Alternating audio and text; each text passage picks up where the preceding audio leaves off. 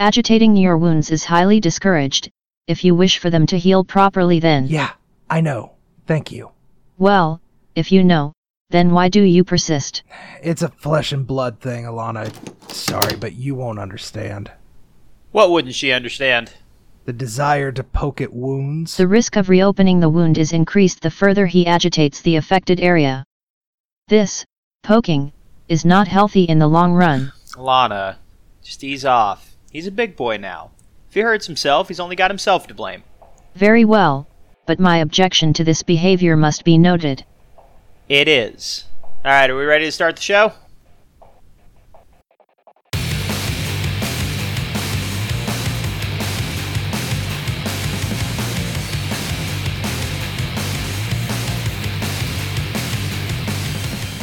Good evening, chums, and welcome to another episode of Deniable Assets. We're back, and uh, we got some news, but that can hold off till the end. I'm Wolf, and as always, joined by my partner in crime, Mr. Clean. Yeah, I'm here. You doing alright, dude? Is the eye still bothering you? Yes. Hurts like it's on fire. Straight through the socket into my brain. Oh, Drek. It isn't rejection, is it? Do we need to run you to the doc? No, it's not rejection. My body doesn't handle implantation as well as others. Ah, just hurts. It's nothing compared to when I got my wired reflexes. I broke a couple bones during that recovery. Yeah. They got it. Well, how about we talk about cyberware? I mean, we don't have to stay long if you aren't feeling up to it. Okay, yeah, that's fine. Alright. So today, chums, we're going to be talking about things that make you shiny and chrome. Witness me. Alright, first thing I want to cover about this subject is something I don't think many people consider before getting chromed. Once you decide that you want that new cyber arm or that whiz set of eyes, you aren't just paying with your cred. You're paying with what makes you you. It's hard to explain. I'm sure someone more magically gifted could put it more eloquently than I could, but I guess in layman's terms, you lose a bit of your soul when you make this exchange. Now, some out there, we didn't have a choice. We had to play the hand we were dealt. Take me. The job went south, and next thing I know, I'm bleeding out in my van, my arm torn to shreds because the team that hired me got a little greedy and wanted to cut me out of the deal. Or, Clean's eye, for example. Yeah, a gift from some backwards bigots during the blackout. Speaking of the blackout, Seattle was basically unaffected, but news out of the rest of the UCAS was spotty and unreliable. What happened to you two and Enigma? Uh, may- maybe another time for that, Alana. But there are some of you out there that find you don't need the augment, but you want it anyway. Maybe you feel there's something not quite right, or maybe you just believe that the flesh is weak. Most of you have thought long and hard about what you're doing, and far be it from us to stop you in your pursuit of perfection or your personal ideal. Our warning is more for the small but growing subset of chromed people who just get it because they treat it like a fashion trend. Once that piece of you is gone, it's gone for good. And you ain't getting it back.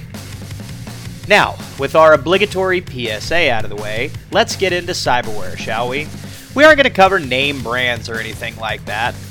This isn't a review of cyberware. So how about this scenario? You're a Shadowrunner. Some hoop loop decided to shoot your eyes out. Well, as awesome as the whole pirate look is, it really screws with the whole depth perception thing. And you kinda need that to be effective at your job. Plus, you don't want to spend the rest of your life being reminded of a side mirror on cars. Side mirrors on a car? Objects may be closer than they appear. That's a good one. Well, if you want a new eyeball, first thing you have to do is find said new eyeball. Once that's done, you need to find yourself someone to put that new eyeball into that empty socket. All of these things can be easy for you to do if you have the cred to throw at the problem. But what if you don't have F off cred to just make your issues disappear? Well, that's where Street Doc comes in. Or a cyber doc, to be more specific. This does not sound like good advice. Well, not everyone can afford a DocWagon contract, and even some of the cheaper legit clinics are still required by either city, state, or their corporate masters to report suspicious wounds to the contracted security branch. And being Shadowrunners, bullets, blades, burns, bites are some of the most common injuries. Street docs, if they're worth their salt, won't ask any questions except where does it hurt? Besides, street docs, like Shadowrunners, work very hard to build a reputation in their community. Anyone can be a street doc. But if you're a bad one, then you won't be one for very long. Some docs had aspirations to be legitimate doctors at one point. Maybe they washed out after a few years of medical school. Or maybe they made it all the way, but couldn't hack it in the corporate sector. Or maybe, on rare occasions, being a street doc is just their side gig. Something they do because they need a little extra cash, or because maybe, just maybe, they actually want to do some good in the world. Ah, that's right, you got a cousin who's a street doc, don't you? Yeah, he's based in the ATL. Man's a legit brain surgeon, very smart, very successful. Does the whole Doctors Without Borders thing, has a family, the whole nine. But he moonlights as a street doc. Mostly he just goes into the slums and does his job. He's not the kind to implant cyberware, but he can patch up a wound or heal the sick. On the street, he's just known as the Tall Man. Ask around for him, listeners, in the Atlanta sprawl. He turns no one away. So you found a doc that'll work on you for a small fee. But you need that new cyber eye. Well, there's a few ways to go about it. Cyber parts are everywhere nowadays. Magazines selling the latest trends in cyber accessories are as prevalent as junk mail and Playboys. Buying basic cyberware parts is about as easy as ordering a pizza. And sometimes, the wait time's shorter. So let's talk about grades. Aside from your standard grade cyberware, which is basically just your off the shelf typical stuff, you've got four grades. Omega grade cyberware, that's the used stuff. This is what you'll find in most of the street doc clinics. It's called Omega because it's as low as you can go. Cheap, easy to find. My first arm was Omega grade, so I speak from experience when I say don't expect too much out of it. Then you got alpha grade. These are better than basic. You've got the low end of the designer names, personalized looks, so on. The cyberdocs at AlphaWare clinics are some of the best, but you'll also be paying for that expertise. And next up is Beta grade. Now, these are the top of the civilian market. Betaware clinics are few and far between. Seattle only has three. One that's worth a damn. These are cyber parts that are almost real. Arms and legs that sweat, eyes that look like the real deal. I mean, I still remember when Nightingale Body Parts first opened. Their commercial said, as real as it gets. Damn if it wasn't true. You got your eye done there, right? No, but I had to call in three favors from people that owed me to bypass the six month waiting list and not get charged triple the fee. Well, last up, and something, uh, well, none of us will probably ever see Delta Grade. Now, this stuff is so high tech, I don't even think the corps fully understand it. There is one more grade, but technically it doesn't exist. What? You mean Gamma Grade? Yeah, the super bleeding edge tech. Sure, the corps are trying to change that, but I don't know if I see that happening. So, back to our scenario. You find a street doc that can install your wear for you. You've got the wear that you want to have. You got the money to pay, and the doc has a lovely little no-tell motel room lined up for you after the surgery. So what's next? Pain. Lots of pain. Not just from the surgery either, another kind of pain. Something that'll stick with you the rest of your life. Phantom pain. I still have those sensations sometimes in my arm. You know, my right hand will sometimes start hurting, and before I can think about it, I'm rubbing the metal like I'm massaging a muscle. Sometimes it wakes me up at night, not like it used to, but still, ghostly itching. My shoulder constantly itched. Still does sometimes. With my wired reflexes, it felt like my brain was on fire.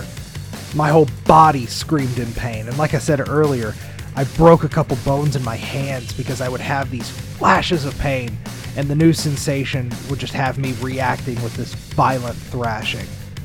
Getting cyberware is incredibly invasive. The least invasive treatments will still see you laid up for two days at the minimum, but the more invasive could see you on bed rest and undergoing rehab for upwards of a month. Really, what it boils down to is the individual and their ability to process it and readjust to their life with this new part. Just like with natural organs, rejection is a real danger. And let's not mince words. The human body is not meant to have metal and wires bolted onto and threaded into it. Now, going to a clinic that specializes in cyber surgery will usually have a psychologist on staff to make sure the melding of man and machine is as seamless as possible. But taking this to a street doc, you don't have those kinds of guarantees. There is a cyber part for just about anything you need, and that's not just what's grafted onto your body. Skill softs, they technically count as cyberware. Slot one of these bad boys, and next thing you know, you'll be able to speak and understand a language almost instantly.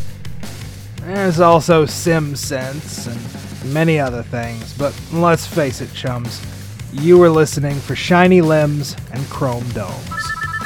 Incoming call from Sunny. Should I send it to voicemail? No, I'm, I mean, I mean, no, I'll take it. It's, I mean, it's probably a good time to stop anyway. You really don't look good, man. I don't feel good either.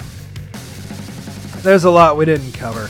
BioWare could technically work in here, and we didn't even mention the organized crime connections in the cyber and BioWare trades. But screw it, we can cover that another time. Go on, talk to your girlfriend. I'll close out the show. All right, thanks, dude. I think I might be in the doghouse, so I really do appreciate it. Hey, sunshine, what's cracking? Alright, we'll cover more on this subject at a later date. But for now, this is the end. I'm Mr. Clean, and that was Wolf, and we are deniable assets. Good night. Good running, chummer. The music for Deniable Assets is written and performed by Johnny Kruger and the Meltdowns. Support Deniable Assets team by donating to our Patreon. Email us at realdenibleassets at gmail.com and follow us on Facebook at the Deniable Assets page.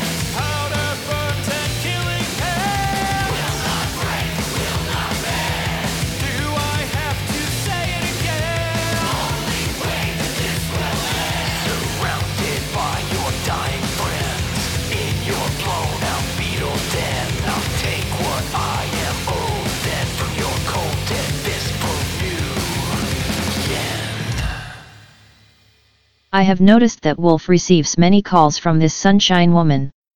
Did they meet recently? I have found no trace on anyone in the Seattle Metroplex matching her voice, and he has not met with any female clients since your return. No, they met in Chicago. Wait. How would you know everyone he's met with? Are you spying on us? No. Right. But yeah, they met in Chicago. She's part of Ziggy's crew over there at Radio Free Detroit. I see. So a collaboration then? Yeah, something like that. You also have a mate. Perhaps a double collaboration would be great for both of you and your mates. Mr. Clean, did you hear me? Maybe maybe another time. Damn pain. I'm going home. Good night, Alana. Good night.